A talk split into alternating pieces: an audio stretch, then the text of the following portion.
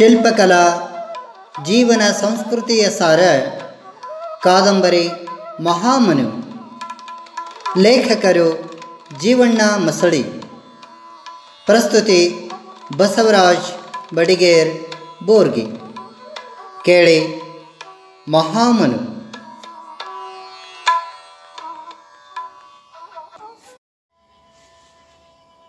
ಸಂಚಿಕೆ ಒಂದು. ಇದು ಮಲೆನಾಡಲ್ಲ, ಬಯಲು ಸೀಮೆ.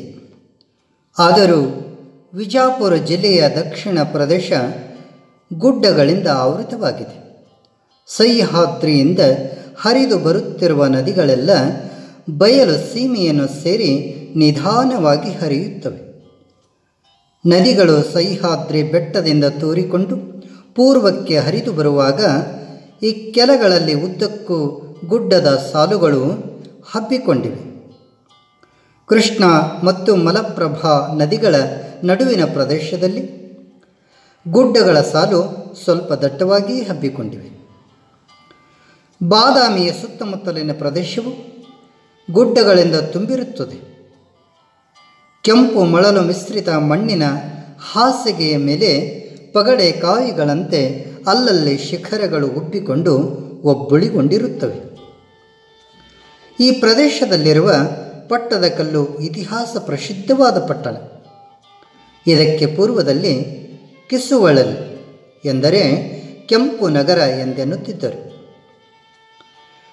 ಬಾದಾಮಿಯಿಂದ ಗುಡ್ಡಗಳನ್ನು ಬಳಸಿಕೊಂಡು ಒಂದು ಮಾರ್ಗವು ಪಟ್ಟದಕಲ್ಲು ಐಹೊಳೆಯ ಕಡೆಗೆ ಹೋಗಿದೆ. ಮಧ್ಯದಲ್ಲಿ ರಸ್ತೆಯ ಬಲಗಡೆಗೆ ಭದ್ರನಾಯಕನ ಜಾಲಿಹಾಳ ಎಂಬುದೊಂದು ಚಿಕ್ಕ ಹಳ್ಳಿ. ಇದು ಭದ್ರನಾಯಕ ಎಂಬ ಧೀರನ ಸ್ಮರಣಾರ್ಥವಾಗಿ ಈ ಜಾಲಿಹಾಳಕ್ಕೆ ಭದ್ರನಾಯಕನ ಜಾಲಿಹಾಳ ಎಂದೆನ್ನುವರು. ಈ ಹಳ್ಳಿಯ ಪಕ್ಕದಲ್ಲಿ ಒಂದು ಮೈಲು ದೂರದಲ್ಲಿ ಚಂದ್ರಾಕಾರವಾಗಿ ಹಬ್ಬಿದ ಎತ್ತರವಾದ ಗುಡ್ಡವಿದೆ. ಈ ಗುಡ್ಡದಲ್ಲಿ ಒಂದು ಭವ್ಯವಾದ ಗುಹಾಲಯವಿದೆ. ಗುಹಾಲಯವು ಪೂರ್ವಾಭಿಮುಖವಾಗಿ ಎತ್ತರದಲ್ಲಿ ವಿಸ್ತೀರ್ಣವಾಗಿ ಕಂಗೊಳಿಸುತ್ತದೆ. ಇಲ್ಲಿ ನಿಸರ್ಗವು ಮನೋಹರವೂ ರುದ್ರ ಗಂಭೀರವೂ ಆಗಿದೆ. ಅದರ ಎತ್ತರ, ಬಿತ್ತರ, ದಿವ್ಯತೆ, ಭವ್ಯತೆ ಕಂಡು ನಿಸರ್ಗ ದೇವಿ ಸುಂದರಳೂ ಹೌದು, ರುದ್ರ ಭಯಂಕರಳೂ ಹೌದು ಎಂದೆನಿಸುತ್ತದೆ. ಗುಹಾಲಯವು ಎತ್ತರವಾದ ಹಾಸುಗಲ್ಲಿನ ಮೇಲೆ ನಿರ್ಮಾಣಗೊಂಡಿದೆ. ಅಂಗಳದಿಂದ ಗುಹಾಲಯದ ಮೇಲ್ಛಾವಣೆ ಎರಡು ನೂರು ಅಡಿಗಳಷ್ಟು ಎತ್ತರದಲ್ಲಿದೆ, ಐದು ನೂರು ಅಡಿಗಳಷ್ಟು ಅಗಲವಾಗಿದೆ. ಮೇಲ್ಛಾವಣಿಯು ಕೊಡೆಯಂತೆ ಹಿಂದಕ್ಕೆ ಬಾಗಿಕೊಂಡು ನಿಂತಿದೆ. ಗುಹಾಲಯದ ಬಲಪಾರ್ಶ್ವದಲ್ಲಿ ಒಂದು, ಎಡಪಾರ್ಶ್ವದಲ್ಲಿ ಒಂದು, ಹೀಗೆ ಎರಡು ಗುಹೆಗಳು ತೂರಿಕೊಂಡು ಒಳನುಕ್ಕಿವೆ. ಮೇಲ್ಛಾವಣಿಯ ಮುಂಭಾಗದಲ್ಲಿ ಸ್ವಲ್ಪ ಎಡಕ್ಕೆ ಮೇಲಿನಿಂದ ಜಲಧಾರೆ ಧಬೆ ಧಬೆಯಂತೆ ಪ್ರಪಾತವಾಗುತ್ತದೆ. ಗುಹೆಯ ಹಿಂಬದಿಯ ಎತ್ತರವಾದ ಗುಡ್ಡದಲ್ಲಿ ಅಡಗಿಕೊಂಡ ಗಂಗೆ ಹೀಗೆ ಹರಿದು ಬಂದು ಸರ್ವ ಋತುಗಳಲ್ಲಿಯೂ ಸುಯಿ ಗುಡುತ್ತಾ ಅಬ್ಬರದಿಂದ ಧುಮುಕಿ ಛಾವಣಿಯಿಂದ ಕೆಳಗೆ ಇಳಿಯುತ್ತಿರುವಳು. ಈ ಗಂಗೆ ಕುಪ್ಪಳಿಸಿ ಕೆಳಗೆ ಬಿದ್ದು ಮಡುಗಟ್ಟಿ ನಿಂತಿರುವಳು. ಮಡುವು ತುಂಬಿ ಮಿಕ್ಕಿದ ನೀರು ಮುಂದಕ್ಕೆ ಹರಿದು ಜುಳು ಜುಳು ಎಂದು ನಿನಾದಿಸುತ್ತ ಸಾಗುತ್ತದೆ. ಗುಹಾಲಯದ ಬಲಪಾರ್ಶ್ವದ ಮುಂದೆ ಜಗುಲಿಯ ಮೇಲೆ ಒಂದು ಪುಟ್ಟ ಲಕ್ಷ್ಮೀ ಗುಡಿ ಇರುವುದು. ಅದರ ಮುಂದಕ್ಕೆ ಕಡಿದಾದ ಗುಡ್ಡದ ಕೆಳಗೆ ಒಂದು ಆಲದ ಮರವಿರುವುದು. ಅದರ ನೆರಳಲ್ಲಿ ನಾಲ್ಕು ಗೋವುಗಳನ್ನು ಕಟ್ಟಿರುವುದು. ಗುಹಾಲಯದ ಬಲಪಾರ್ಶ್ವದ ದಕ್ಷಿಣಕ್ಕೆ ತೂರಿಕೊಂಡು ಹೋದ ಚಿಕ್ಕ ಗುಹೆಗೆ ಅಲ್ಲಲ್ಲಿ ಬಾಗಿಲು ಕಿಟಕಿಗಳನ್ನು ಬಿಟ್ಟು ಮೂರು ಕೋಣೆಗಳನ್ನು ಮಾಡಿ ನಡುವಿನ ಕೋಣೆಯನ್ನು ಅಡುಗೆ ಮನೆಯನ್ನಾಗಿ ಮಾಡಿಕೊಂಡು ಒಳ ಕೋಣೆಯಲ್ಲಿ ಅಷ್ಟಿಷ್ಟು ಸಾಮಾನು ಇಡಲ್ಪಟ್ಟಿದ್ದಿತು. ಹೊರ ಕೋಣೆ ಸ್ವಲ್ಪ ದೊಡ್ಡದಿದ್ದು ಹತ್ತು ಜನ ಕುಳಿತು ಊಟ ಮಾಡಬಹುದಾಗಿದ್ದಿತು. ಗುಹಾಲಯದ ಎಡಪಾರ್ಶ್ವದಲ್ಲಿ ಉತ್ತರಕ್ಕೆ ಒಂದು ಗವಿ ಇದೆ. ಅದರಲ್ಲಿ ಎರಡು ಕೋಣೆಗಳನ್ನು ಮಾಡಲಾಗಿದ್ದಿತು. ಒಳಗಿನ ಕೋಣೆ ದೇವ ಮಂದಿರವು, ಅಲ್ಲಿ ಪಶ್ಚಿಮದ ಗೋಡೆಗಾನಿಸಿ ಎತ್ತರವಾದ ಜಗುಲಿಯ ಮೇಲೆ ಜಗನ್ಮಾತೆ ಕಾಳಿಕಾಂಬ ಶಿಲಾಮೂರ್ತಿ ಸುಂದರವಾಗಿ ಹೊಳೆಯುತ್ತಿದ್ದಳು. ದೇವಿಯ ಬಲಭಾಗದಲ್ಲಿ ಈಶ್ವರಲಿಂಗ ಮತ್ತು ಎಡಭಾಗದಲ್ಲಿ ವಿಶ್ವಕರ್ಮನ ಪಟ ಇದ್ದವು. ಎದುರುಗಡೆ ಎತ್ತರವಾದ ವೃಷಭೇಶ್ವರ ಕಾಲು ಮಡಸಿ ಮುಖವೆತ್ತಿ ಮಲಗಿದ್ದನು. ಮುಂದಿನ ಕೋಣೆಯ ಮಧ್ಯದಲ್ಲಿ ಯಜ್ಞಕುಂಡವಿತ್ತು. ಅದರಲ್ಲಿ ನಿರಂತರವೂ ಅಗ್ನಿದೇವ ಜಾಗೃತವಾಗಿರುತ್ತಿದ್ದನು. ಈ ಗುಹಾಲಯದ ಸುಂದರವಾದ ದೃಶ್ಯವನ್ನು ನೋಡಿ ತಣಿಯಬೇಕು. ಇಲ್ಲಿ ಚೆಲುವಿನ ಕಾರಂಜಿ ಚೆಲ್ಲುವರಿದು ಪ್ರೇಕ್ಷಕರ ಕಣ್ಣುಗಳಿಗೆ ಹಬ್ಬವನ್ನುಂಟು ಮಾಡುತ್ತಿರುವುದು. ಪೂರ್ವ ದಿಗಂತದಲ್ಲಿ ಕುಂಕುಮದ ರಾಶಿಯಲ್ಲಿ ಮುಳುಗಿ ಏಳುತ್ತಿರುವ ರವಿ ಕೆಂಪು ರಶ್ಮಿಗಳನ್ನು ಗುಹಾಲಯದತ್ತ ತೂರುವನು. ಗುಹೆ, ಗಿಡ, ಮರ, ಫಲ, ಪುಷ್ಪಗಳ ಮೇಲೆ ಇನಗದಿರು ಮುತ್ತಿ ಅವು ಚಿನ್ನವರ್ಣಕ್ಕೆ ಇಳಿಯುತ್ತಿದ್ದವು. ಇರುಳನ್ನು ನಿದ್ರೆಯಲ್ಲಿ ಕಳೆದು ಪಕ್ಷಿ ಸಂಕುಲವು ಕಣ್ಣು ಪಿಳುಕಿಸಿ ಪಕ್ಕಗಳನ್ನು ಬಿಡಿಸಿಕೊಂಡು ಮೈ ಅಲುಗಿಸಿ ಉದಯರಾಗಕ್ಕಾರಂಭಿಸುವು.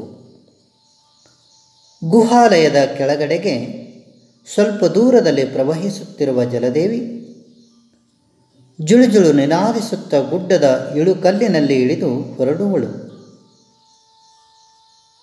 ಪ್ರವಾಹದ ಎಡಬಲಕ್ಕೂ ತೆಂಗು, ಮಾವು, ಬಾಳೆ, ಪೇರಲ, ದಾಳಿಂಬೆ ಗಿಡ ಮರಗಳು ಬೆಳೆದು ನಿಂತಿದ್ದವು. ಮಾವಿನ ಮರಗಳಲ್ಲಿ ಕೋಗಿಲೆಗಳ ಇನಿಗೊರಳಿನ ಕೂಗು ಶಾಂತ ವಾತಾವರಣವನ್ನು ಭೇದಿಸಿಕೊಂಡು ಬಂದು ಕರ್ಣ ಪಿಯೂಷವನ್ನು ಮಾಡುತ್ತಿದ್ದವು. ಬೆಳಗಿನ ತಂಗಾಳಿ ತರುಮರಾದಿಗಳನ್ನು ತೀಡಿಕೊಂಡು ನಯವಾಗಿ ನಡೆಯುವ ನರ್ತಕಿಯಂತೆ ಮೆಲ್ಲಗೆ ಗುಹಾಲಯವನ್ನು ಪ್ರವೇಶಿಸುವುದು. ಮೇಲ್ಛಾವಣಿಯ ಮೇಲಿನಿಂದ ಧುಮುಕುತ್ತಿರುವ ಜಲಧಾರೆಯಿಂದ ಸಿಡಿದು ಬರುವ ನೀರ್ಪನಿಗಳು ಮುತ್ತುಗಳಂತೆ ಶೋಭಿಸುತ್ತಿದ್ದವು. ಇಂಥ ಸುಂದರವಾದ ಬೆಳಗಿನಲ್ಲಿ ಗುಹಾಲಯದ ಮೆಟ್ಟಲುಗಳನ್ನು ಇಳಿದು ಬಂದು ಕೆಲವರು ಮಡುವಿನಲ್ಲಿ ಸ್ನಾನ ಮಾಡುವರು. ಅವರು ನೀರಿನ ಮಧ್ಯೆ ನಿಂತು ಸೂರ್ಯದೇವನ ಕಡೆಗೆ ಹೊರಳಿ ಅರ್ಘ್ಯವನ್ನು ಅರ್ಪಿಸುವರು. ಆಗ ಅವರು ಉಚ್ಚರಿಸುವ ಮಂತ್ರಗಳು ಸ್ಥಾವರ ಜಂಗಮಗಳಿಗೆ ಹೊಸ ಚೈತನ್ಯವನ್ನು ನೀಡಿ ಪ್ರೋತ್ಸಾಹಿಸುವಂತೆ ಕಾಣುತ್ತಿತ್ತು. ಅವರು ಮಡಿ ಪಂಜೆಯೊಟ್ಟು ಕೈಯಲ್ಲಿ ಥಾಲಿ ಉದ್ಧರಣೆ ಹಿಡಿದುಕೊಂಡು ಮಂತ್ರಗಳನ್ನು ಹೇಳುತ್ತಾ ಸೋಪಾನಗಳನ್ನೇರಿ ಮೇಲೆ ನಡೆಯುವರು. ಅವರಲ್ಲಿ ಕೆಲವರ ಹೆಗಲ ಮೇಲೆ ತುಂಬಿದ ತಾಮ್ರದ ಕೊಡಗಳು, ಇನ್ನೂ ಕೆಲವರ ಕೈಯಲ್ಲಿ ತಾಮ್ರದ ತುಂಬಿದ ಥಾಲಿ ಉದ್ಧರಣೆಗಳು ಇರುವವು. ಅವರು ನೇರವಾಗಿ ದೇವ ಮಂದಿರಕ್ಕೆ ನಡೆಯುವರು. ಅಲ್ಲಿ ಕೆಲವರು ದೇವರ ಪೂಜೆ ಮಾಡುವರು, ಇನ್ನೂ ಕೆಲವರು ಹೋಮಕಾರಕ್ಕೆ ಸುಮೇಧೆ, ಮಡಿನೀರು, ಆಚ್ಯಪಾತ್ರೆ, ನವಧಾನ್ಯ ಮೊದಲಾದವುಗಳನ್ನು ವ್ಯವಸ್ಥೆಗೊಳಿಸುವರು. ದೇವ ಮಂದಿರದಲ್ಲಿ ದೀಪ, ಧೂಪ, ಆರತಿ, ಶಂಖ, ಗಂಟೆ, ಜಾಗಟೆ, ನಗಾರಿಗಳ ಮಂಗಳ ವಾದ್ಯಗಳು ಮೊಳಗುವು. ಅಷ್ಟು ಹೊತ್ತಿಗೆ ವಿಶ್ವರೂಪಾಚಾರ್ಯರು ಸ್ನಾನ ಮಾಡಿ ಗುಲಾಬಿ ವರ್ಣದ ರೇಷ್ಮೆ ಮಡಿಯುಟ್ಟು ಕೈಯಲ್ಲಿ ಥಾಲಿ ಉದ್ಧರಣೆ ಹಿಡಿದುಕೊಂಡು ದೇವಮಂದಿರವನ್ನು ಪ್ರವೇಶಿಸುವರು. ಅವರು ಕಾಳಿಕಾದೇವಿಯ ಎದುರುಗಡೆ ಸ್ವಲ್ಪ ದೂರದಲ್ಲಿ ಪದ್ಮಾಸನದಲ್ಲಿ ಕುಳಿತು ಸಂಧ್ಯಾ ವಂದನೆ ಮಾಡಿಕೊಳ್ಳುವರು, ಗಾಯತ್ರಿ ಮಂತ್ರ ಪಠಿಸುವರು. ಅವರು ಜಗನ್ಮಾತೆಗೆ ವಂದಿಸಿ ಅಲ್ಲಿಂದೆದ್ದು ಮುಂದಿನ ಕೋಣೆಯಲ್ಲಿರುವ ಯಜ್ಞಕುಂಡದ ಹತ್ತಿರ ಬಂದು ಆಸನವನ್ನು ಅಲಂಕರಿಸುವರು. ಸುನಿಧಿಯನ್ನು ಅಗ್ನಿಕುಂಡದಲ್ಲಿಟ್ಟು ಅಗ್ನಿಯನ್ನು ಪ್ರಜ್ವಲಿಸುವರು. ಅಗ್ನಿಕುಂಡವನ್ನು ವಿಧಿವತ್ತಾಗಿ ಪೂಜಿಸುವರು. ಆಮೇಲೆ ಅಗ್ನಿದೇವನಿಗೆ ಪ್ರಾರ್ಥನೆ ಸಲ್ಲಿಸಿ ಬ್ರಹ್ಮ, ವಿಷ್ಣು, ರುದ್ರ, ವಿಶ್ವಕರ್ಮ, ಇಂದ್ರ ಮೊದಲಾದ ದಿವಾನುದೇವತೆಗಳನ್ನು ಆಹ್ವಾನಿಸುವರು. ಅವರುಗಳಿಗೆ ಮಂತ್ರ ಮುಖೇನ ಅಗ್ರಪೂಜೆಯನ್ನು ಸಲ್ಲಿಸುವರು. ಮಗ್ಗುಲಲ್ಲಿ ಕುಳಿತುಕೊಂಡಿದ್ದ ಅಂಗಿರಸ, ತ್ವಷ್ಟಚಾರಿ, ಮನು, ಬೃಹಸ್ಪತಿ ಅವರು ಯಜ್ಞಪುರುಷನನ್ನು ಕುರಿತು ಮಂತ್ರಘೋಷಕ್ಕಾರಂಭಿಸುವರು. ವಿಶ್ವರೂಪಾಚಾರ್ಯರು ತಾವೇ ಸ್ವಹಸ್ತದಿಂದ ಆಚ್ಯ ಪಾತ್ರೆಯನ್ನೆತ್ತಿ ಮಂತ್ರ ಹೇಳುತ್ತಾ ಅಗ್ನಿದೇವನಿಗೆ ಘೃತವನ್ನು ಅರ್ಪಿಸುವರು. ನವಧಾನ್ಯಗಳನ್ನು ಅಗ್ನಿಗೆ ಆಹುತಿ ಮಾಡುವರು. ಒಂದು ಗಂಟೆಯಲ್ಲಿ ಹೋಮ ಕಾರ್ಯವು ಪೂರೈಸುವುದು. ವಿಶ್ವರೂಪಾಚಾರ್ಯರು ಚರುಪಾತ್ರೆಯನ್ನು ಹಾಗೂ ನೈವೇದ್ಯ ತಟ್ಟೆಗಳನ್ನು ಮುಂದಕ್ಕೆ ಸರಿಸಿಕೊಂಡು ಪೂರ್ಣಾಹುತಿ ಕೊಟ್ಟು ನೈವೇದ್ಯ ಕಾಯಿ ಕರ್ಪೂರ ಫಲಪುಷ್ಪ ಅರ್ಪಿಸಿ ಮಂಗಳಾರತಿ ಮಾಡುವರು. ಅಷ್ಟೊತ್ತಿಗೆ ಸುಪರ್ಣ, ಶ್ರೀದೇವಿ, ಯೋಗಸಕ್ತ, ತ್ರಿಶೀರ್ಷು, ಅಶ್ವಿನಿ ಕುಮಾರ್ ಅವರೂ ಬಂದು ಅನತಿ ದೂರದಲ್ಲಿ ಕುಳಿತುಕೊಂಡಿರುತ್ತಿದ್ದರು. ಎಲ್ಲರೂ ಅಗ್ನಿಪುರುಷನಿಗೆ ದೀರ್ಘದಂಡ ಪ್ರಣಾಮ ಸಲ್ಲಿಸಿ ತೀರ್ಥ ಪ್ರಸಾದ ಸ್ವೀಕರಿಸುವರು. ಈ ಪ್ರಕಾರ ಪ್ರತಿದಿನ ಬೆಳಗಿನ ಸಮಯದಲ್ಲಿ ಗುಹಾಲಯದ ದೇವಮಂದಿರದಲ್ಲಿ ದೇವರ ಪೂಜೆ, ಸಂಕ್ಷಿಪ್ತ ಯಜ್ಞ ಕಾರ್ಯಗಳು ಜರುಗುವು. ಕೆಲವು ವಿಶಿಷ್ಟ ದಿನಗಳಲ್ಲಿ ವಿಶೇಷ ಯಜ್ಞ ಕಾರ್ಯವನ್ನು ಆಚರಿಸಲಾಗುವುದು. ವಿಶ್ವರೂಪಾಚಾರ್ಯರು ತಮ್ಮ ಪರಿವಾರದೊಂದಿಗೆ ಪ್ರತಿನಿತ್ಯ ಇಂತು ಧಾರ್ಮಿಕ ಕಾರ್ಯಾಚರಣೆಗಳನ್ನು ಆಚರಿಸಿ ತದನಂತರ ಶಿಲ್ಪ ಕಾರ್ಯಗಳಲ್ಲಿ ತೊಡಗುವರು. ಇದು ಕಶ್ಯಪ ನಿಲಯದಲ್ಲಿ ನಡೆಯುತ್ತಿರುವ ಧಾರ್ಮಿಕ ಆಚರಣೆಗಳ ಪದ್ಧತಿಯಾಗಿದ್ದು, ವಿಶ್ವರೂಪಾಚಾರ್ಯರು ಅಗ್ನಿಹೋತ್ರಿಗಳು. ಎಲ್ಲ ಕಾಲಗಳಲ್ಲಿಯೂ ಅಗ್ನಿಯನ್ನು ಸಂರಕ್ಷಣೆ ಮಾಡಿಕೊಂಡು ಪ್ರಾತಃ ಕಾಲದಲ್ಲಿ ಹೋಮ ಆಚರಣೆ ಮಾಡುವರು.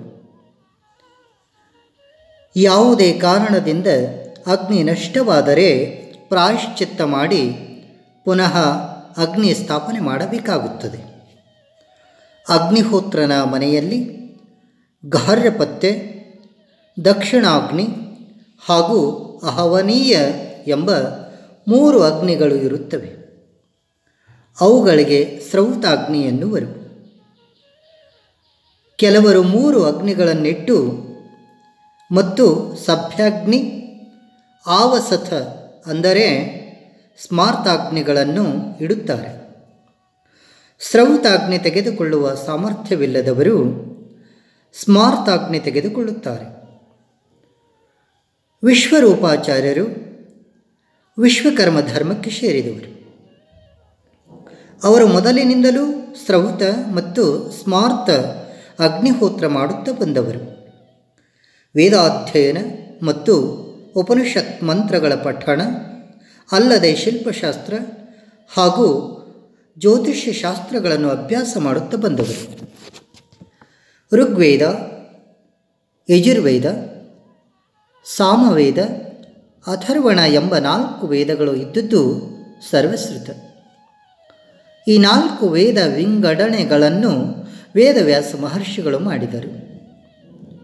ಆದರೆ ವಿಶ್ವಕರ್ಮರು ಐದು ವೇದಗಳನ್ನು ಮಾನ್ಯ ಮಾಡುತ್ತಾರೆ. ನಿರಾಕಾರ ಬ್ರಹ್ಮನಿಗೆ ಆಕಾರವಾದ ಶಬ್ದರೂಪವಾದ ಪ್ರಣವವೇ ವೇದಕ್ಕೆ ಮೂಲ. ಬ್ರಹ್ಮರಾತನೆಂಬ ಮುನಿಯ ಮಗನಾದ ವೈಶಂಪಾಯನ ಮಹರ್ಷಿಯ ಶಿಷ್ಯನಾದ ಯಾಜ್ಞವಲ್ಕ್ಯ ಮಹರ್ಷಿಗಳು ಮಂತ್ರೋಚ್ಚಾರಣೆಯ ಪರಂಪರೆಯನ್ನು ತ್ಯಜಿಸಿ ವೈದಿಕ ಪದ್ಧತಿಯಲ್ಲಿ ಹೊಸ ಕ್ರಾಂತಿಯನ್ನು ಮಾಡಿ ವಾಜಸನೆಯ ಶಾಖಾ ಸೃಷ್ಟಿಯನ್ನು ಮಾಡಿದರು. ವಾಜರು ಯಾಜ್ಞವಲ್ಕ್ಯರ ಈ ವೈದಿಕ ಕ್ರಾಂತಿಯಲ್ಲಿ ಬೆಂಬಲಿಗರಾಗಿ ನಿಂತರು. ವಾಜರು ಅನೇಕ ಮಂದಿ ಇದ್ದರೂ ಈ ಯಾಜ್ಞವಲ್ಕ್ಯ ಶಿಷ್ಯ ಪರಂಪರೆಯ ಸಮಷ್ಟಿ ನಾಮಕ್ಕೆ ವಾಜ ಎಂದು ಕರೆಯುತ್ತಾರೆ. ಈ ವಾಜರು ವಿಶ್ವಕರ್ಮ ವಂಶೀಯರಾಗಿದ್ದಾರೆ.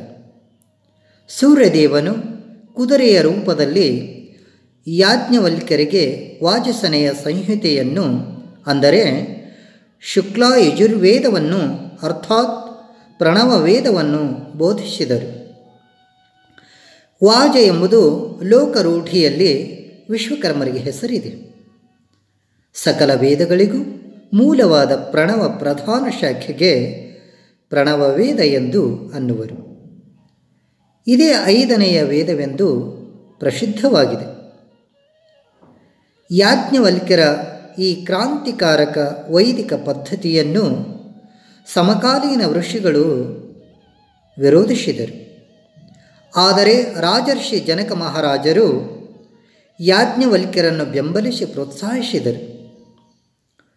ವಿಶ್ವಕರ್ಮ ಪರಮಾತ್ಮನಿಗೆ ಸದ್ಯೋಜಾತ, ವಾಮದೇವ, ಅಘೋರ, ತತ್ಪುರುಷ, ಈಶಾನ ಎಂಬ ಐದು ಮುಖಗಳು.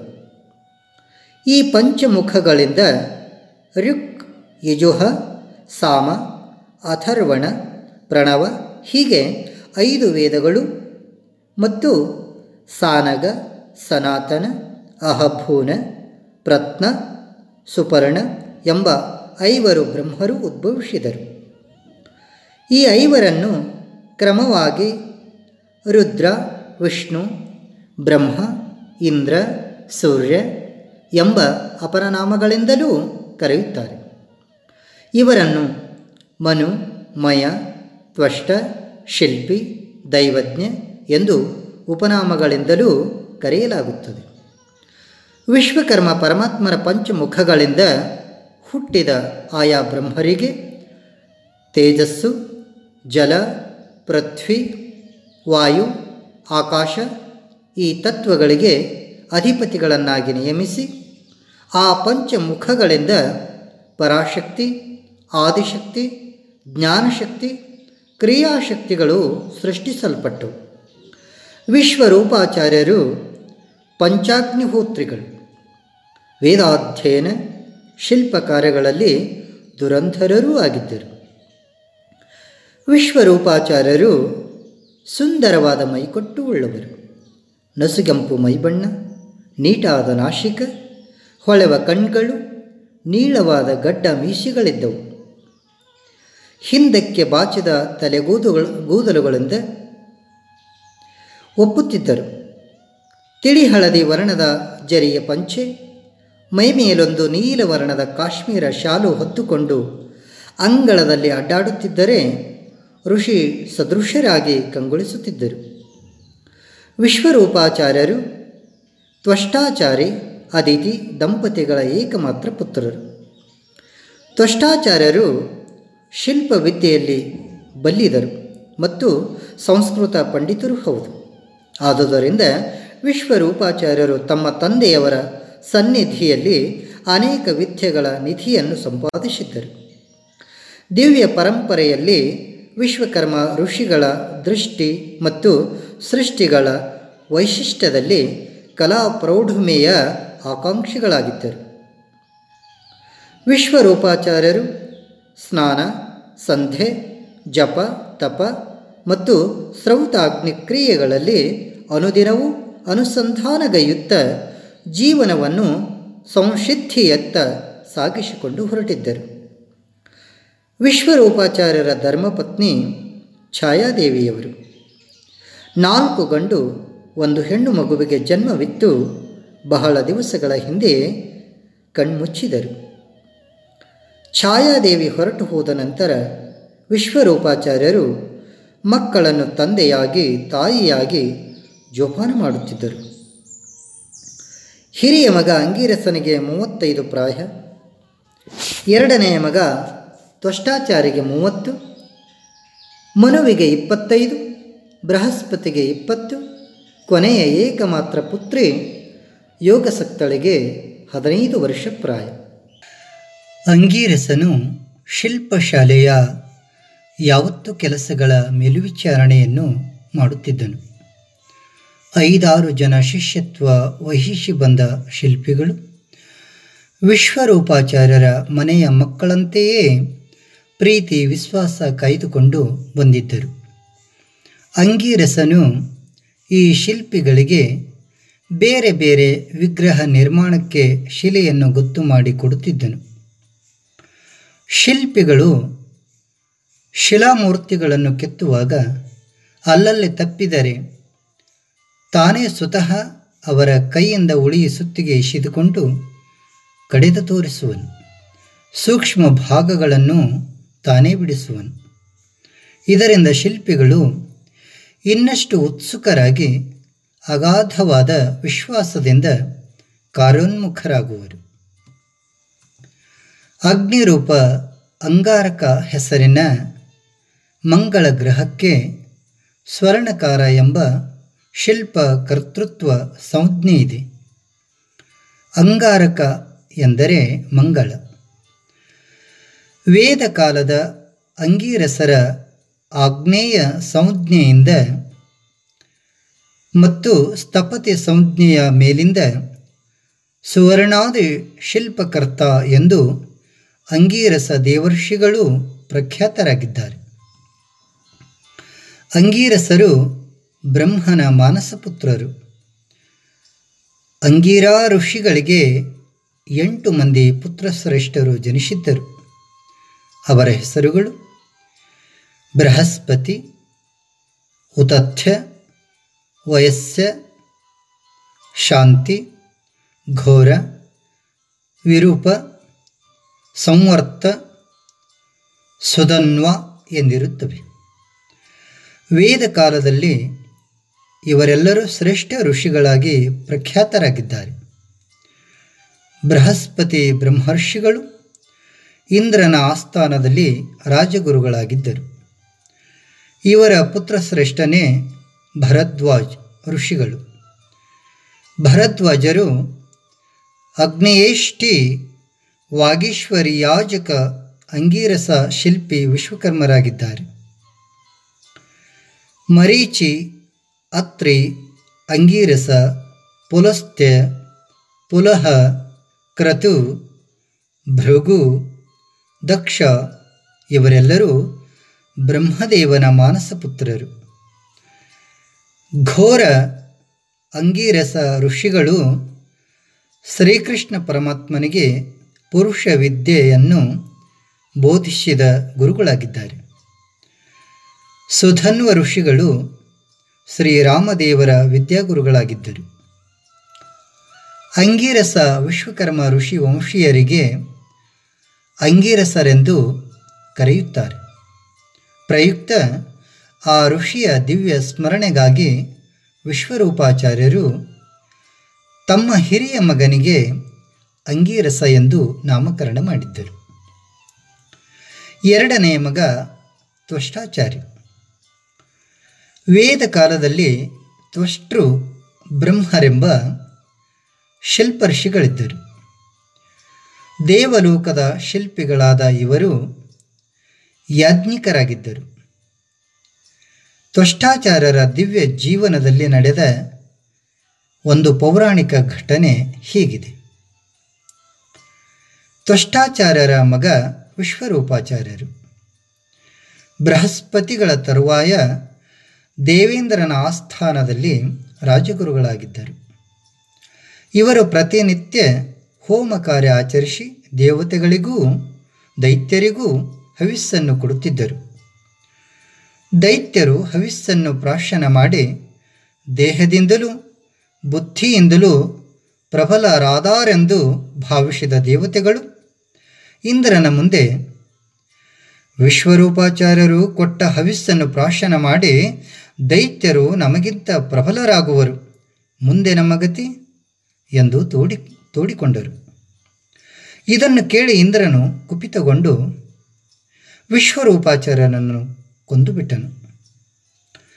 ವಿಶ್ವರೂಪಾಚಾರ್ಯರಿಗೆ ಮೂರು ಶಿರಸ್ಸುಗಳಿದ್ದುವಂತೆ, ಅದಕ್ಕಾಗಿ ಅವರಿಗೆ ತ್ರಿಶಿರಸ್ಸು ಎಂದು ಕರೆಯುತ್ತಿದ್ದರು. ಇಂದ್ರನ ಹೊಡೆತಕ್ಕೆ ಕೆಳಗೆ ಬಿದ್ದ ವಿಶ್ವರೂಪಾಚಾರ್ಯರ ಮೂರು ಶಿರಸ್ಸುಗಳು ವಿಸುಕಾಡಿದವು. ಇದನ್ನು ಕಂಡು ಇಂದ್ರನು ಭಯಗ್ರಸ್ತನಾದನು. ತ್ರಿಶಿರಸ್ಸು ಒಂದು ವೇಳೆ ಬದುಕಿದರೆ ನನ್ನ ಗತಿಯೇನು ಎಂದು ವಿವಂಚನೆಗೊಳಗಾದ ಇಂದ್ರನು ಅಲ್ಲಿಯೇ ನಿಂತಿದ್ದ ವಿಶ್ವಕರ್ಮ ವಂಶೀಯ ಇನ್ನೊಬ್ಬ ತ್ರಿತನಿಗೆ, ನೀನು ಆ ಮೂರು ಶಿರಸ್ಸುಗಳನ್ನು ಕತ್ತರಿಸು ಎಂದು ಆಜ್ಞೆಯಿತ್ತನು. ಅದನ್ನು ಆ ತ್ರಿತನು ಹಾಗೆ ಮಾಡಿದನು. ಇದನ್ನರಿತು ವಿಶ್ವರೂಪಾಚಾರ್ಯರ ತಂದೆಯವರಾದ ತ್ವಷ್ಟಾಚಾರ್ಯರು ಹೆಡೆ ತುಡಿಸಿಕೊಂಡ ಹಾವಿನಂತಾದರು. ಅವರು ಸೇಡಿನ ಕೆಂಡದುಂಡಿಯಾಗಿ ಧಗಧಗಿಸತೊಡಗಿದರು. ಅವರು ಒಂದು ಮಹಾಯಜ್ಞವನ್ನು ಹಮ್ಮಿಕೊಂಡು ಅದನ್ನು ವಿಶೇಷವಾಗಿ ಆಚರಿಸಿದರು. ತನ್ಮೂಲಕವಾಗಿ ದೇವತೆಗಳಿಗೆ ಕೊಡಲು ಇಟ್ಟಿದ್ದ ಹವಿಸ್ಸನ್ನು ಇಂದ್ರನು ಓಡಿ ಬಂದು ಆ ಪಾತ್ರೆಯನ್ನೆತ್ತಿಕೊಂಡು ಪ್ರಾಶನ ಮಾಡಲು ದುಕ್ತನಾದನು. ಕುಪಿತನಾದ ದುಷ್ಟಾಚಾರ್ಯರು ಅದನ್ನು ಕಸಿದುಕೊಂಡರು. ಅಷ್ಟರಲ್ಲಿ ಇಂದ್ರನು ಪ್ರಾಶನ ಮಾಡಿದ ಹವಿಷ್ಯನ ಸ್ವಲ್ಪ ಭಾಗವು ಕೆಳಗೆ ಬಿದ್ದಿತು. ಅಷ್ಟರಿಂದಲೇ ದುಷ್ಟಾಚಾರ್ಯರು ವೃತ್ರಾಸುರನನ್ನು ಸೃಷ್ಟಿಸಿದರು. ಆ ದೈತ್ಯಾಕಾರದ ವೃತ್ರನು ಆಕಾಶದೆತ್ತರವಾಗಿ ನಿಂತು ಏನಪ್ಪಣೆ ಎಂದನು. ಆಗ ದುಷ್ಟಾಚಾರ್ಯನು, ನನ್ನ ಮಗನನ್ನು ಕೊಂದ ಇಂದ್ರನನ್ನು ನೀನು ಕೊಲ್ಲು ಎಂದನು. ಆಗ ವೃತ್ರನು ಇಂದ್ರನ ಬೆನ್ನು ಹತ್ತಿ ಅವನನ್ನು ಆ ರಾಜಭ್ರಷ್ಟನನ್ನಾಗಿ ಮಾಡಿ ಓಡಿಸಿದನು. ಇಂದ್ರನು ರಾಜಭ್ರಷ್ಟನಾಗಿ ಓಡಿ ಹೋಗಿ ಎಷ್ಟೋ ವರ್ಷಗಳ ಕಾಲ ಒಂದು ಸರೋವರದಲ್ಲಿಯ ಕಮಲದ ದೇಟಿನಲ್ಲಿ ಅಡಗಿ ಕುಳಿತನು. ವೃತ್ತನು ಇಂದ್ರನನ್ನು ಕೊಲ್ಲಲಿಕ್ಕಾಗದೆ ಮರುಳಿದನು. ಮುಂದೆ ವೃತ್ತನು ಇಂದ್ರಲೋಕದಲ್ಲಿ ತನ್ನ ಉಪಟಳವನ್ನು ಪ್ರಾರಂಭಿಸಿದನು. ಇಂದ್ರ ಪದವಿಯಿಂದ ಇಂದ್ರನು ಭ್ರಷ್ಟನಾದ ಮೇಲೆ ದೇವತೆಗಳು ಚಿಂತಾಕ್ರಾಂತರಾದರು. ಮುಂದೆ ದೇವತೆಗಳು ಬೃಹಸ್ಪತ್ಯಾಚಾರ್ಯರ ಕಡೆಗೆ ಹೋಗಿ, ಇಂದ್ರನಿಲ್ಲದ ಇಂದ್ರಲೋಕದಲ್ಲಿ ನಾವು ಬದುಕುವುದೆಂತು ಎಂದು ಗೋಳಿಟ್ಟರು. ಆಗ ಬೃಹಸ್ಪತ್ಯಾಚಾರ್ಯರು ಭೂಲೋಕಕ್ಕೆ ಹೋಗಿ ಇಂದ್ರ ಸಮಾನ ಶೂರನಾದ ಧರ್ಮಿಷ್ಠನಾದ ನಹುಷ ಮಹಾರಾಜನನ್ನು ಇಂದ್ರಲೋಕಕ್ಕೆ ಕರೆದುಕೊಂಡು ಬಂದು ಸಿಂಹಾಸನದಲ್ಲಿ ಕುಳ್ಳಿರಿಸಿದರು. ಅದಕ್ಕಾಗಿ ತ್ವಷ್ಟೃಬ್ರಹ್ಮರ ಸ್ಮರಣಾರ್ಥವಾಗಿ ತಮ್ಮ ಎರಡನೆಯ ಮಗನಿಗೆ ವಿಶ್ವರೂಪಾಚಾರ್ಯರು ತ್ವಷ್ಟಾಚಾರ್ಯ ಎಂದು ನಾಮಕರಣ ಮಾಡಿದ್ದರು. ವಿಶ್ವರೂಪಾಚಾರ್ಯರ ಮೂರನೆಯ ಮಗ ಮನು. ಮತ್ಸ್ಯಾವತಾರ ಮೊದಲುಗೊಂಡು ತನ್ನ ದಶಾವತಾರವನ್ನು ಮಹಾವಿಷ್ಣುವು ವಿಶ್ವಕರ್ಮ ಶಿಲ್ಪಿಯಾದ ಮನು ಮಹಾರಾಜನಿಗೆ ಹೇಳಿದನು. ಜಲಪ್ರಳಯವಾದಾಗ್ಗೆ ಒಂದು ಮೀನಿನ ಸಹಾಯದಿಂದ ಉಳಿದುಕೊಂಡ ಮನುವಿನಿಂದ ಪುನಃ ಮಾನವ ಕುಲವು ಮನುಕುಲ ಎಂಬ ನಾಮಾಂಕಿತದಲ್ಲಿ ವೃದ್ಧಿಯಾಯಿತು. ವಸಿಷ್ಠ ಮಹಾಋಷಿಯ ಹೆಂಡತಿ ಅರುಂಧತಿಯು ಸ್ವಯಂಭುವ ಮನುವಿನ ಪುತ್ರಿ. ದೇವಯುಹೂತಿಯಲ್ಲಿ ಕರ್ಧಮ ಮುನಿಯಿಂದ ಜನಿಸಿದಳು. ಅಲ್ಲದೆ ದಕ್ಷಬ್ರಹ್ಮನ ಹೆಂಡತಿಯ ತಂದೆಯೂ ಮನುಶಿಲ್ಪರ್ಷಿಯಾಗಿದ್ದಾನೆ. ಪ್ರಜಾಪತಿಯಾದ ಬ್ರಹ್ಮದೇವನಿಂದ ಶತರೂಪೆಯಿಂದ ಸ್ವಯಂಭುವ ಮನು ಜನಿಸಿದನು. ಮುಂದೆ ಇವನ ವಂಶದಲ್ಲಿ ಬಹುಮಂದಿ ಜನಿಸಿದರು. ವೈರಾಗ ಎಂದು ಅವರ ಹೆಸರು. ಬ್ರಹ್ಮದೇವನಿಂದ ಶತರೂಪೆಯಲ್ಲಿ ಹದಿನಾಲ್ಕು ಜನ ಮಕ್ಕಳು ಹುಟ್ಟಿದರು. ಅವರು ಹದಿನಾಲ್ಕು ಜನ ಸ್ವಯಂಭುವ ಮನುಗಳೆಂದೇ ಖ್ಯಾತರಾಗಿದ್ದಾರೆ. ಅವರು ಒಂದೊಂದು ಮನ್ವಂತರಕ್ಕೆ ಒಬ್ಬೊಬ್ಬ ಸ್ವಯಂಭುವ ಮನು ಅಧಿಪತಿಗಳಾಗಿದ್ದಾರೆ. ಈ ಪ್ರಕಾರ ವಿಶ್ವಕರ್ಮ ವಂಶದಲ್ಲಿ ಮನು ಹೆಸರಿನವರು ಅನೇಕರಿರುವರು. ಅವರ ನಾಮಸ್ಮರಣೆಯ ನಿಮಿತ್ತವಾಗಿ ವಿಶ್ವರೂಪಾಚಾರ್ಯರು ತಮ್ಮ ಮೂರನೆಯ ಮಗನಿಗೆ ಮನು ಎಂದು ಹೆಸರು ಇಟ್ಟರು. ನಾಲ್ಕನೆಯ ಮಗನು ಬೃಹಸ್ಪತಿ. ಭಾರತೀಯ ಸನಾತನ ಋಷಿ ಪರಂಪರೆಯಲ್ಲಿ ಬೃಹಸ್ಪತ್ಯಾಚಾರ್ಯರ ಹೆಸರು ಧ್ರುವ ನಕ್ಷತ್ರದಂತೆ ಪ್ರಖ್ಯಾತವಾಗಿದೆ. ಇವರು ಇಂದ್ರನ ಆಸ್ಥಾನದಲ್ಲಿ ರಾಜಗುರುಗಳಾಗಿದ್ದರು. ಇಂದ್ರನ ವೈಯಕ್ತಿಕ ಮತ್ತು ಆಡಳಿತದಲ್ಲಿ ಬೃಹಸ್ಪತ್ಯಾಚಾರ್ಯರು ಪ್ರಥಮ ಸಲಹೆಗಾರರಾಗಿದ್ದರು. ಇವರು ಅಂಗೀರಸ ವಿಶ್ವಕರ್ಮನ ಪುತ್ರರು. ಯಜ್ಞ ತತ್ವವನ್ನು ಪ್ರಪಂಚದಲ್ಲಿ ಮೊಟ್ಟ ಮೊದಲು ಕಂಡುಹಿಡಿದು ಅದನ್ನು ಆಚರಣೆಯಲ್ಲಿ ತಂದವರು ಬೃಹಸ್ಪತ್ಯಾಚಾರ್ಯರು.